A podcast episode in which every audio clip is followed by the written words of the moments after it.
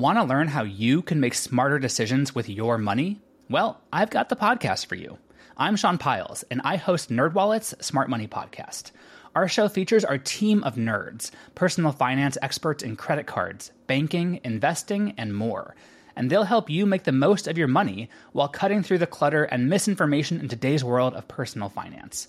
You'll get clarity on strategies to help you build your wealth, invest wisely, shop for financial products, and plan for major life events.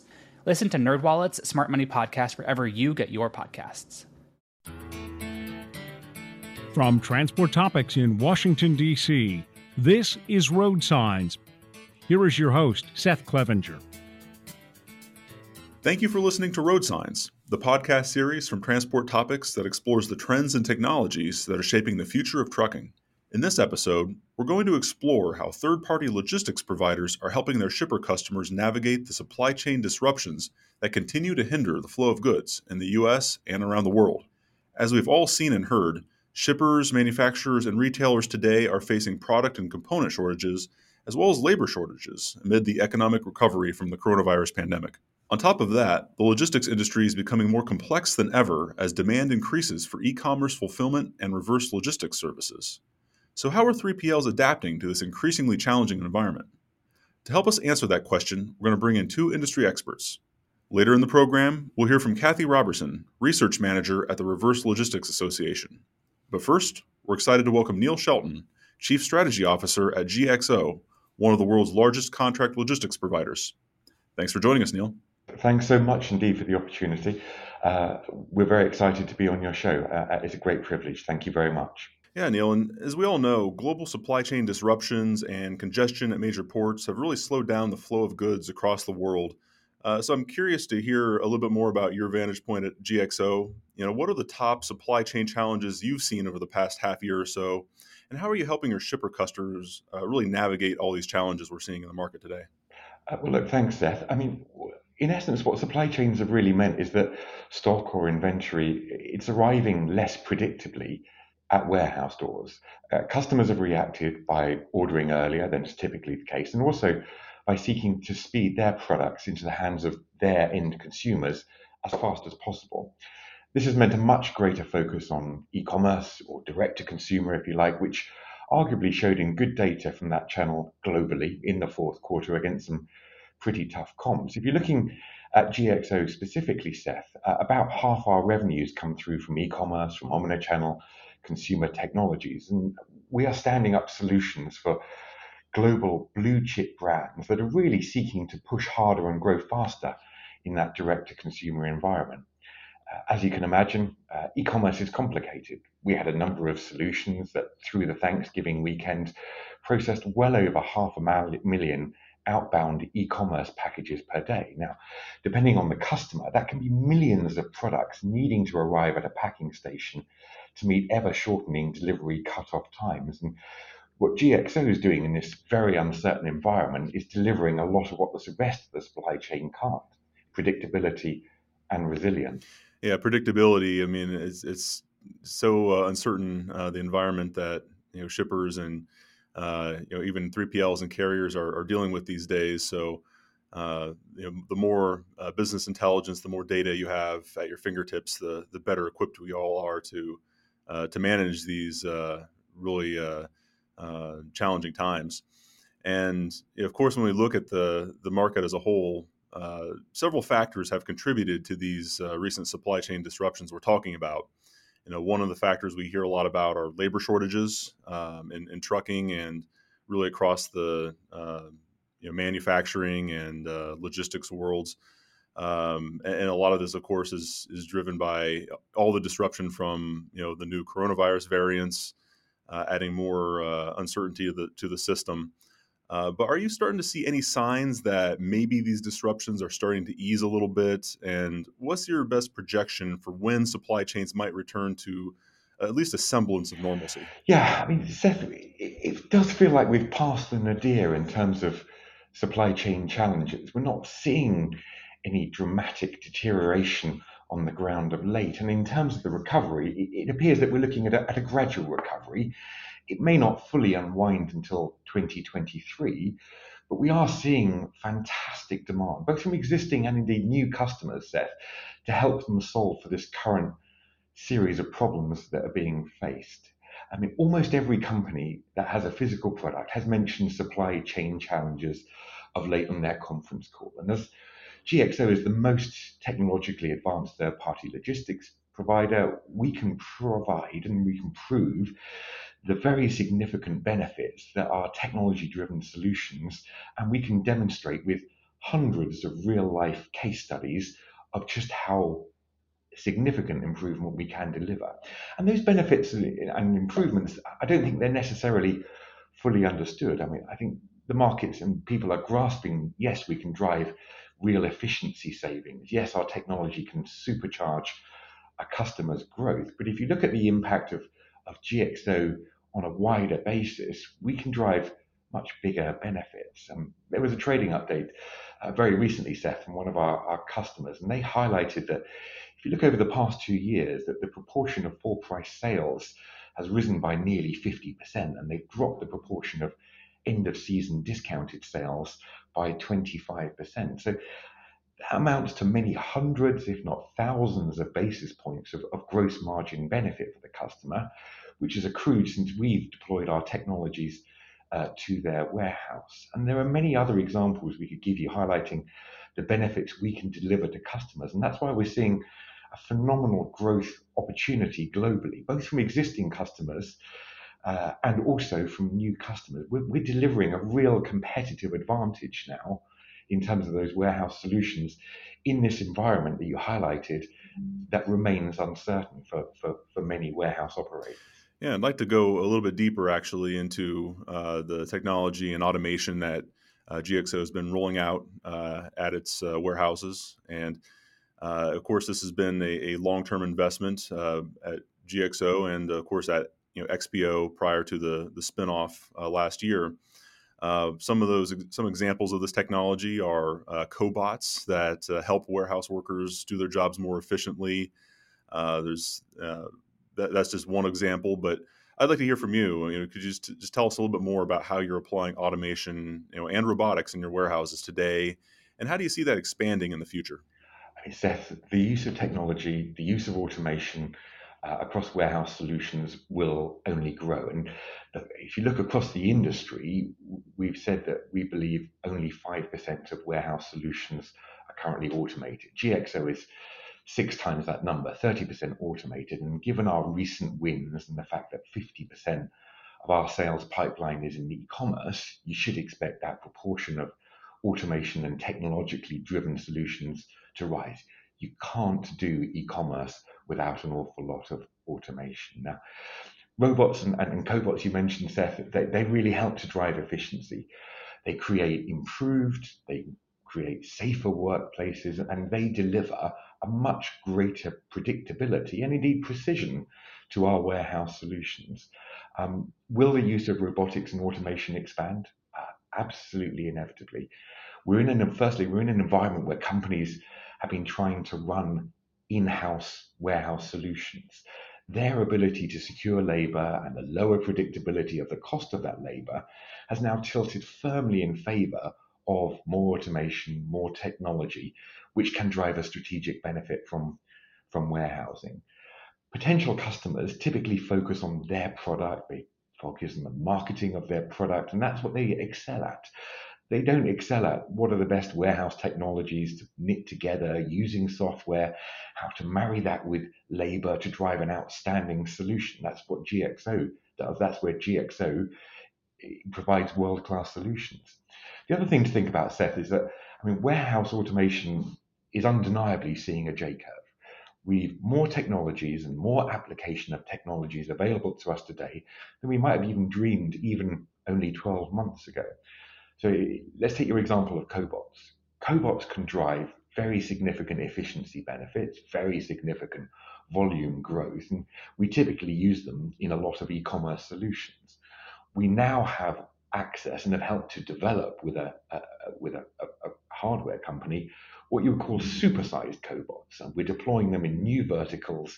We're helping to deliver structural benefits to those solutions, such as in the food and beverage sector. And this is this is really helping to unlock a very exciting new growth opportunity for GXO above and beyond our heartland strength of e-commerce and consumer focused verticals. Yeah, well, it'll certainly be fascinating to watch this develop uh, in the years ahead. I, I, suspect that we're, you know, even today, still kind of in the in the early phases of of adoption of some of these advanced technologies uh, in the warehouse environment, and it'll be interesting to watch in the years ahead. Uh, but before we go any further, uh, I did want to circle back to uh, the, you know, just the the status and uh, you know the you know, the latest update on GXO since its spinoff from XPO Logistics, and that was back in August of 2021. Uh, so, could you just give us a you know an update on how GXO is moving forward as a standalone company over these past several months? I mean, I think uh, if you look at the results we, we posted for the third quarter, they highlighted that GXO is is moving forward really nicely uh, as a new, as you say, standalone company. We we put up 25% year-over-year revenue growth. We raised our guidance for 2021. We also exited that quarter. It was our first ever quarter with a record sales pipeline, which stood at 2.3 billion dollars. I mean, as a as a standalone business, Seth, we've got a great opportunity to highlight the long duration of growth ahead of ourselves. It, it's driven by e-commerce. It's driven by increasing amounts of technological deployment, and it's also helping to speed up what we see as a, as a massive outsourcing opportunity for GXO. About 30% of the $430 billion total addressable market we've highlighted is outsourced today. Uh, and we're super excited looking forward. I mean, there really is nothing like GXO out there. And as a standalone company, we'll be flagging the massive growth opportunities ahead just by simply solving our customers' problems, which you highlighted earlier in terms of the supply chain. From time to time, an issue commands so much of the industry's attention that it requires a deeper dive, a resource readers can turn to, a transport topic special report. We're turning our attention to another big issue electrification and the key factors that will drive this industry trend. In every case, we're working to provide our readers with information, analysis, and clarity on key issues confronting fleets. One comprehensive resource packed with insights that can give you the edge. Transport Topics invites you to learn more about our special reports. To reserve your copy of the latest special report, visit ttn.ws forward slash electrification.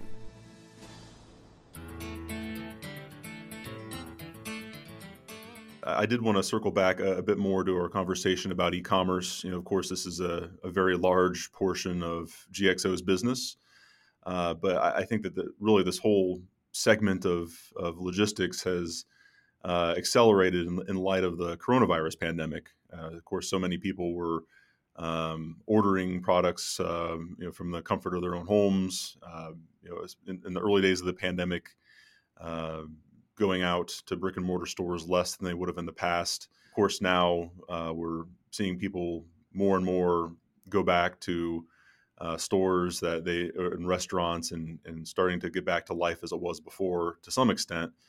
Uh, but you know, from your vantage point, just how much has e-commerce fulfillment evolved in light of the pandemic and all these changes in our society over these past couple of years? It's evolved notably, Seth. I mean, if you look at the, the shift to the e-commerce channel, it was incredibly notable through the pandemic. And there's no sign of that consumer behavior reversing. In fact, quite the opposite at the moment. Uh, the consumer, as a result of the pandemic, they now expect best-in-class e-commerce service, which is typically same day or next day delivery, and always getting exactly what they ordered in perfect condition. Um, e-commerce typically requires many multiples of work per product versus retail within the warehouse, where much of retail activity was actually done in store.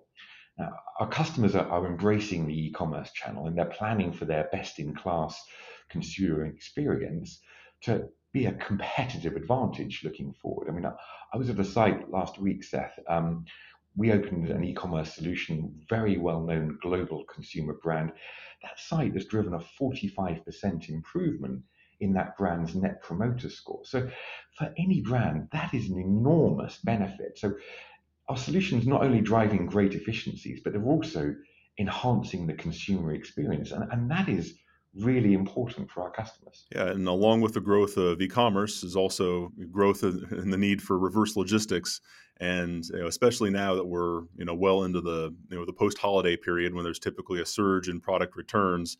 And I'm wondering, you know, how GXO is managing that increase in demand for reverse logistics as, as more and more product uh, is also is ultimately sent back uh, you know, in, in product return or exchange yeah, I mean, without question, Seth, there's been a lot of data points highlighting a pickup in returns activity, partly because of a high level of e-commerce activity, but also consumer spend on products with a higher propensity to be returned.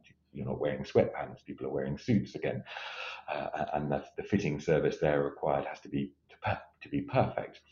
A, a, great returns or reverse logistics service is it brings real advantages to our customers, as you can imagine we are aiming to deploy more and more technologies to help bring down the cost of returns, to speed up the process, and to, to drive value for customers. Uh, we're using machine learning coupled with new vision technologies and, and are developing new solutions that really can help to not only drive down the cost of returns, drive better margins for our customers, but importantly, divert product away from landfill. The industry as a whole as you look at third party logistics, it's about 30% outsourced. Returns and reverse logistics activity is about half that level outsourced. It's, it's a massive growth opportunity for GXO. And because of the value that we deliver to our customers, we generate higher margins.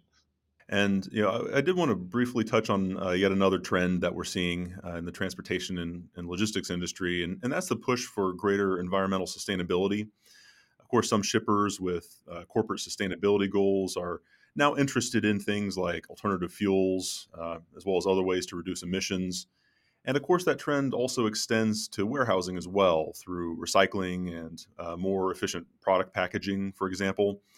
So, at GXO, uh, to what extent are you encountering uh, demand from your customer base for more uh, sustainability and related requests? We're seeing lots of uh, requests uh, from our customer set. Sustainability is, is, really important to our customers. It's really important to our teammates, uh, and it's really important to us uh, as a business. We want to do great business in the right way. Um, recently, it was absolutely fantastic to have MSCI recognize our doing great business in the right way with their recent AA ESG rating, uh, which apparently placed GXO as the highest ranked larger company in the transportation and logistics segment globally. So we're very, very proud of that. So at heart, our solutions, they drive improved efficiency. And going back to the example of one of our e-commerce companies and customers typically having less stock to clear at end of season, this helps to significantly improve their carbon footprint. Typically, 60 to 80% of the carbon footprint for any product is in manufacture and shipping to destination market if we reduce excess inventory, we're driving real environmental benefits. The same is true for our world class reverse logistics operations. We undertake work to get return products into the hands of another consumer as fast as possible, rather than a product manufactured and shipped halfway around the world. Um, as I'm sure you know, we're incredibly fortunate at GXO to work with some of the world's most recognizable brands, and we work with them on a long term contracted basis. We have to be a partner to these customers to help their ESG journey. So it's really important across many different parts uh, of uh, GXO to continue to help to improve the environment. It, it, delivers benefits to us and it really helps to differentiate us versus the competition as well. Yeah, well, thank you for that guidance. And um, you know, before I let you go, Neil, I'd you know like to you know, end with a question that's very much looking forward. Um, you know, I'd like to hear your thoughts on how supply chains might change in the future. You know, especially in light of all the disruptions we've seen over the past couple years, and the technologies that we're seeing adopted uh, in our industry. Uh, just comprehensively, overall, you know, how can we make supply chains more efficient and more resilient moving forward than what we've seen in the past? It's a it's a fantastic question, Seth. So, I mean, ultimately, uh, customers are looking for three things from their supply chain. They're looking for transparency or, or visibility of what's going on. They're looking for accuracy and they want to optimize for cost, for working capital and, and margins. Um, without question, Steph, the use of more technology will help to deliver what customers want over time. Um, you mentioned the word resilient. I mean, there is a clear benefit to a solution where automation is deployed. It becomes much more predictable. Customers want to accurately know where their product and their inventory is within that overall supply chain, including within the warehouse, and how they can think about optimizing the process to get the most benefit in terms of service levels and cost optimization. Um, so, what we should think about is technologies that can help to connect different elements of the supply chain, like freight transportation, warehouse management at an individual or a network level. That, that's going to be a much bigger focus going forward. Um, there's going to be many opportunities at, if you like, exploring digital interoperability to, as you highlighted earlier, to better manage data flows and integration. That feels like it's going to help to relieve some of the pressures and issues that the supply chains have recently faced. Currently, there's a myriad of standards and a lack of seamlessness, which has helped to add to some of those supply chain inefficiencies. So, when we look at it from a GXO perspective, we've got an amazing number of opportunities to help our customers fix many of the issues that have been quite widely discussed in the media of late using software, using automation, having a much more predictable solution. So, uh, we hope to have a very, very exciting story uh, going forward, uh, which, as you highlighted, Seth, uh, has only just recently started. Yeah, we'll certainly be watching closely at Transport Topics. There's a lot of opportunity to to do things better and more efficiently uh, moving forward. Um, you know, as a, as an industry, and you know, this has been a really good conversation, Neil, and and I appreciate all your insights. But I think we've reached a good stopping point, so let's leave it there. Uh, thanks again for joining the podcast and, and sharing a bit of your time. Seth, thank you very much indeed for the uh, opportunity, and I, and I thoroughly enjoyed uh, meeting you.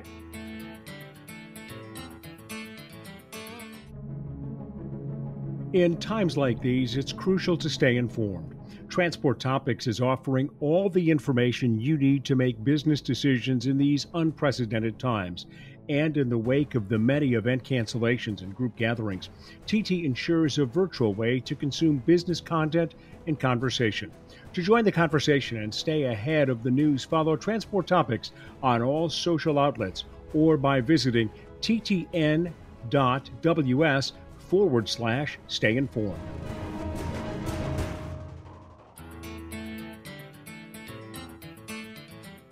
Next on Road Signs, we're very pleased to welcome Cathy Roberson, Research Manager at the Reverse Logistics Association. Thanks for joining us, Cathy. Hi, Seth. How you doing? Doing great, and it's uh, great to have you on the podcast. Really appreciate you taking some time to, to chat with us. Oh, thank you for the invitation. Glad to be here. I'd like to, to start a conversation by discussing all the growth we've seen in the e-commerce space. And of course, that's nothing new. You know, e-commerce has been growing for many years now, but the coronavirus pandemic has really further accelerated that trend. And generally speaking, more e-commerce means more product returns. So let's just start right there. Just how much has has reverse logistics grown in recent years, uh, and especially during the pandemic with all the growth and, and all the uh, focus on e-commerce. Uh, you're right, Seth. I think the um, the COVID pandemic it just kick started uh, something that was already growing, e-commerce, and along with the growth of e-commerce came the growth of returns. But the returns aspect came a little later in in the pandemic because, um, as you know, the stores were closed. Uh, a lot of the carriers, you know, our friends at FedEx, UPS, the post office, were struggling enough to make deliveries to our homes.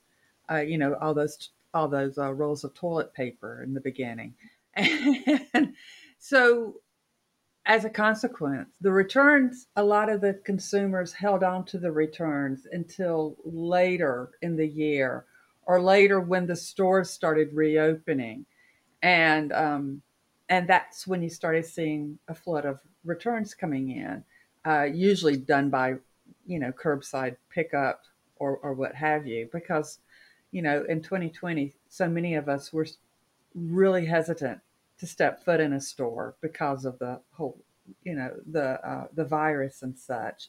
But yeah, on average, e commerce returns will average roughly about 30% of purchases. And it's hard to get an exact number. That 30% has been floated around for years and years, even before the pandemic.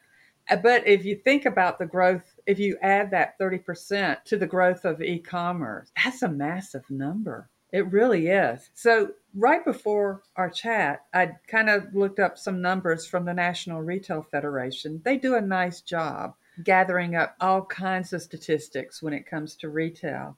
And in 2020, they estimate that the online returns more than doubled from 2019.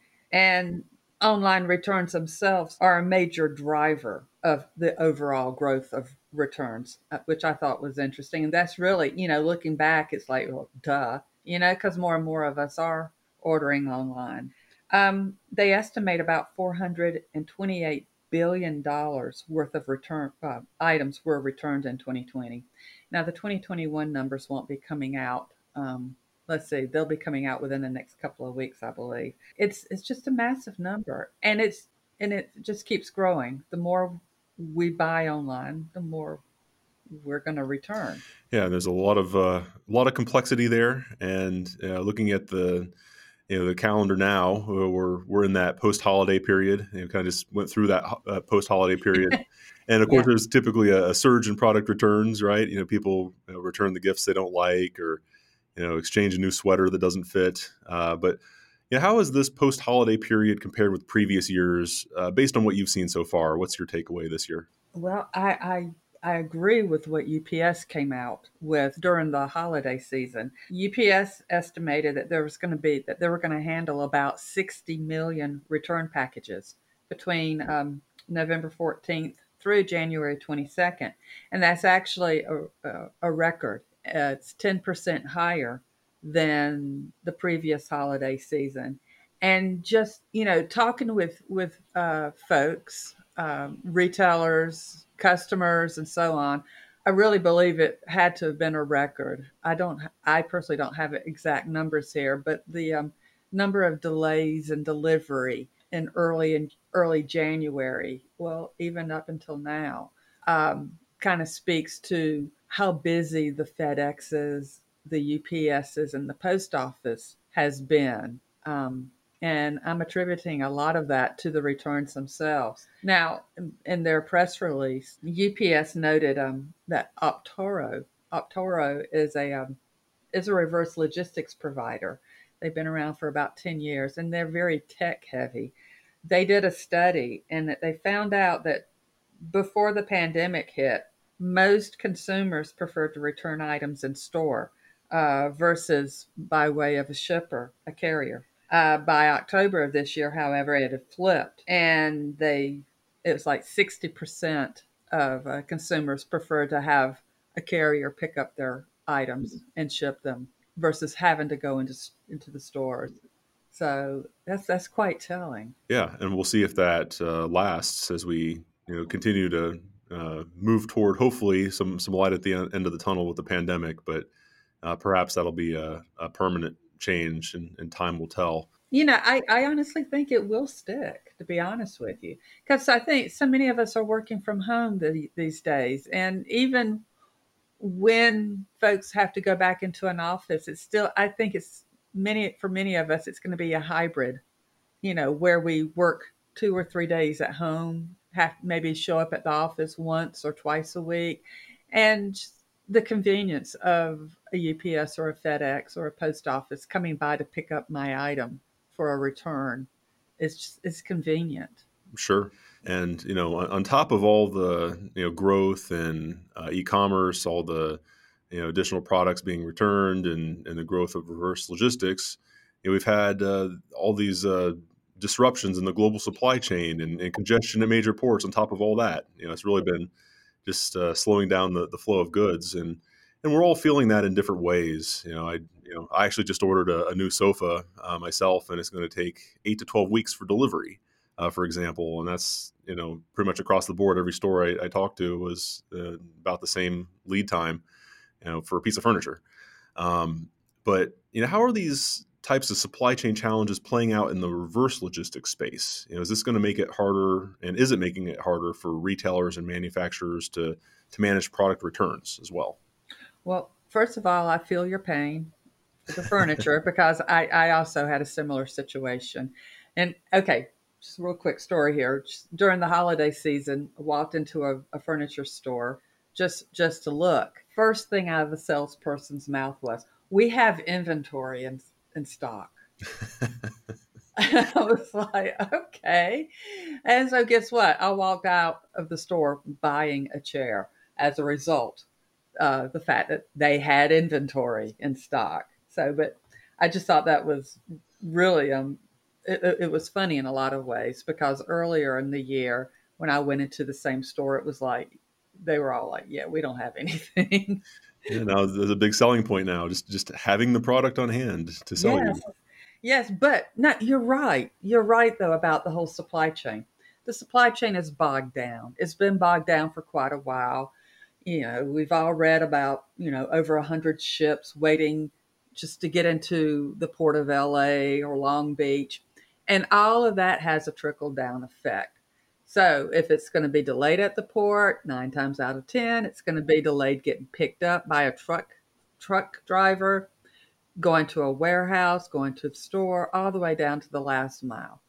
Same thing is we as the consumer decide we don't like the item, you know, maybe because it's delayed and we no longer want it returning it is also painful because once again there's transportation involved uh, delays in pickup delays in delivery and also the need for workers. That's been a very hot topic over the past few months is that we have a shortage of workers in the supply chain.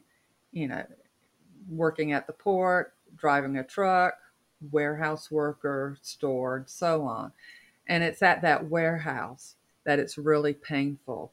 And for the items being returned back to a warehouse, not having enough workers to do the inspection of the returned items, um, the ability to unpack those boxes, to sort them, and so on. That's a cost in time. And it was interesting because we did we at the Reverse Logistics Association conducted a survey back in the fall, uh, the November time period. And some of the results that came back did indicate there are problems in the supply chain, such as, you know, just the cost of returns had increased because of the increasing cost in transportation, the increase in cost for labor, and also warehousing. Warehousing space is such high demand there's there's not enough of it. So the cost of that have also gone up. And then also on the flip side which i thought was interesting uh, there was a comment that was made um, because of the bog downs and the delays you know in the supply chain their expectations for the holiday season uh, this particular survey respondent uh, said we're not going to we're not too concerned about an increase in returns just because we're not getting the items in time. You know, there won't be anything to return. So, um, which I thought was interesting. In fact, out of um,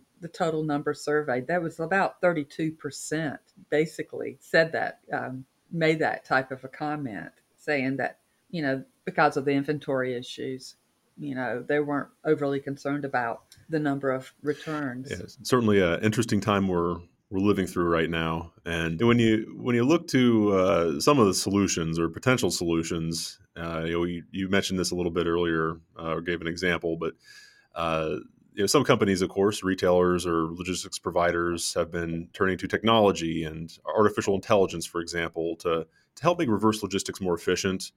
You know, either by streamlining the returns process or you know, in some cases, even by preventing the need for returns in the first place. You know, for example, if you're showing the the consumer what they're ordering online you know and and it just so happens they they're ordering something in a different size than they would usually order based on uh, past purchases uh, that's flagged and you know maybe you catch a, a problem uh, a mistaken order before it happens mm-hmm. but just uh, how much potential do you see for further technology adoption and just the advance of technology in general uh, to improve uh, the returns process and, and, improve the efficiency of reverse logistics?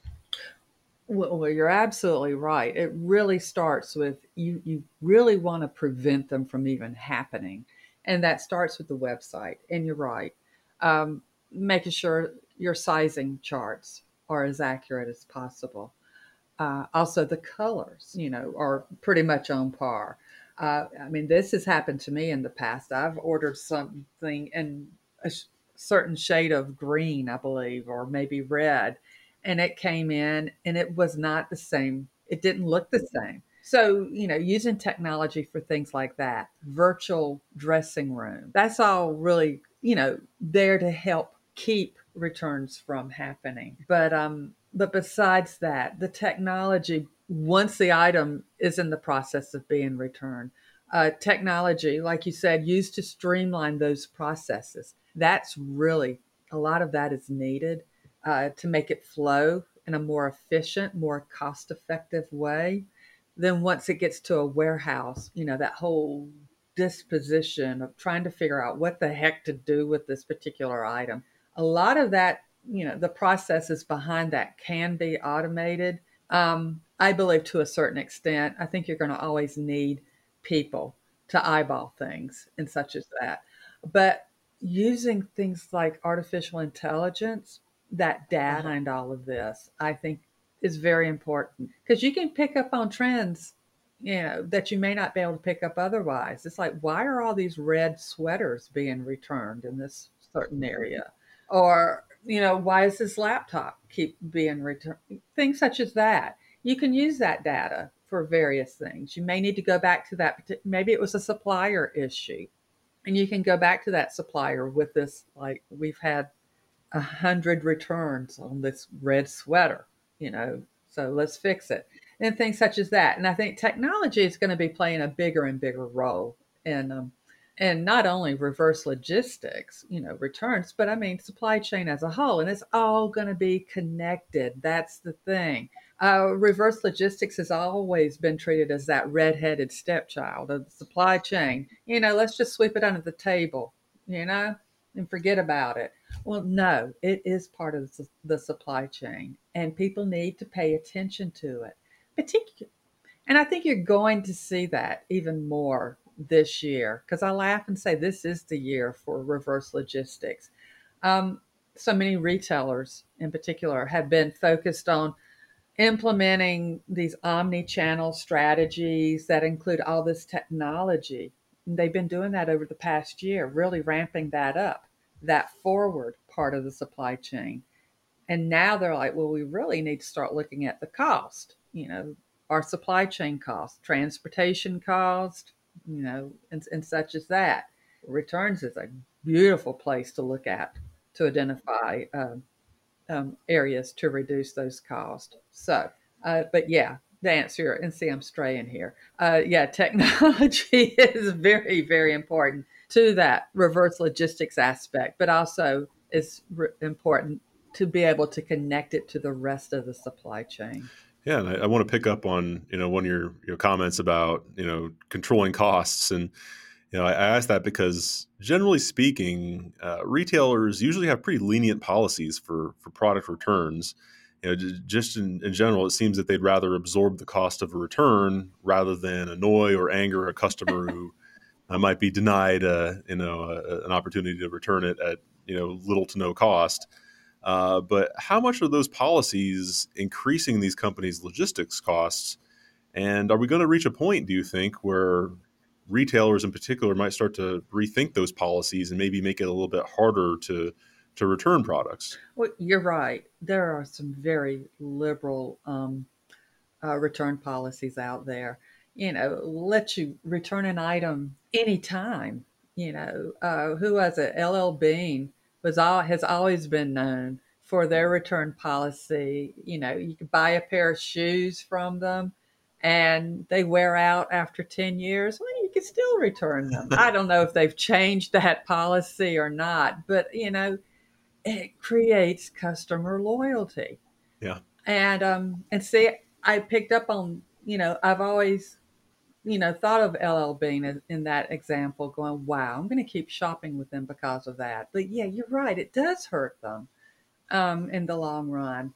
And it's all in this highly competitive retail and, you know, field, um, just trying to keep customers from straying because we we have so many options out there you know, you get mad at one retailer, if you can't find something from one retailer, well, you can just let your fingers do the typing and find another retailer very easily. Uh, it's the same with free delivery, and I put free in quotation marks.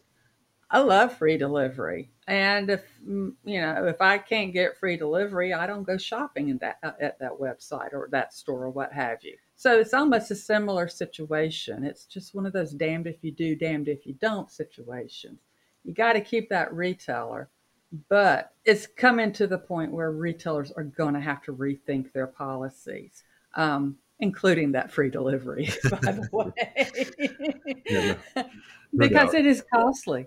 It really is costly. And, you know, you have some retailers offering restocking fees.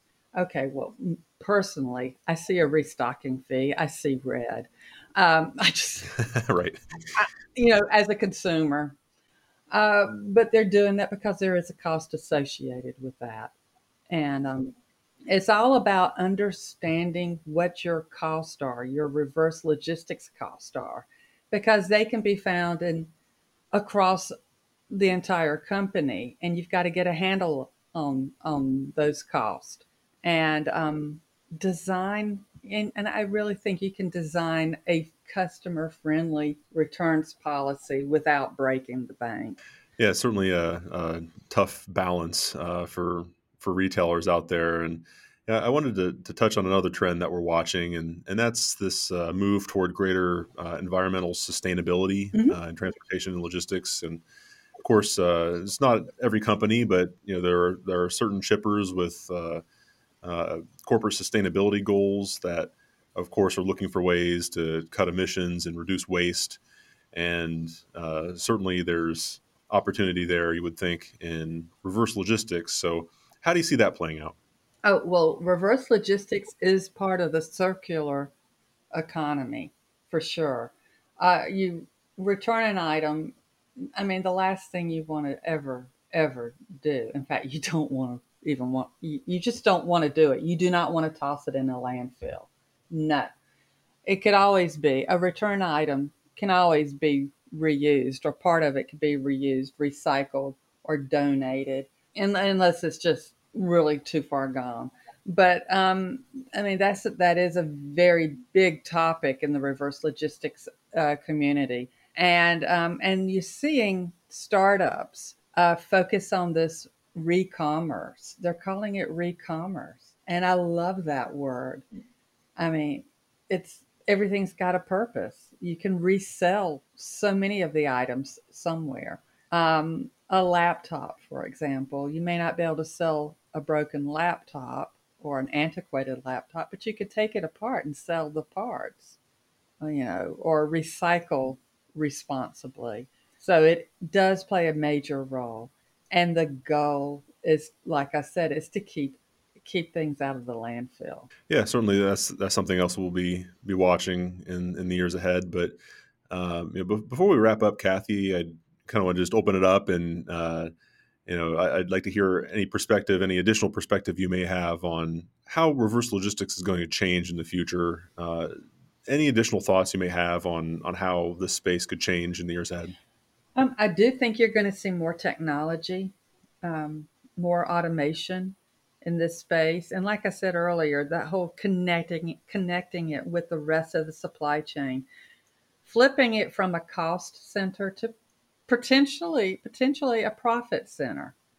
Um, and I, I think there are possibilities of that. And I think also, like every other part of the supply chain, using the data that you gather from this the reverse logistics side using it for um, to learn more about your your customers uh, to help improve the the quality of your items or you know just improve your um, your items from a supplier perspective as well So I think you're just going to see a lot more of that. And I, you're also going to be more mindful. I think um, more companies, like you said, they're going to be more mindful of the whole sustainability aspect of this. So perhaps there will be a, a retraining of consumers to rethink um, returning that green sweater. Maybe they are like, maybe regifting, you know, maybe regift it to someone or, you know, something such as that.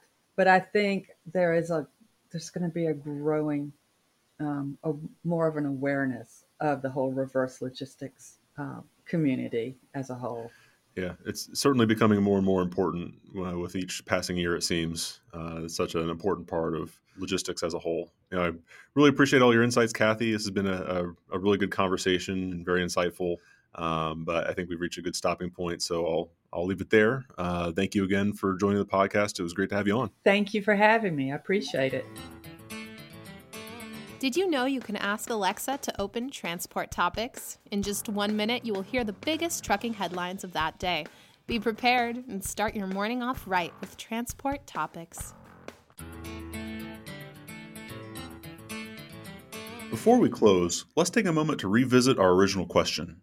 How are logistics providers helping their shipper customers navigate supply chain disruptions and adapt to an increasingly complex logistics environment? As we've heard from our guests, the deployment of technology and automation in warehousing and logistics are already streamlining processes, reducing waste, and creating more efficient and resilient supply chains.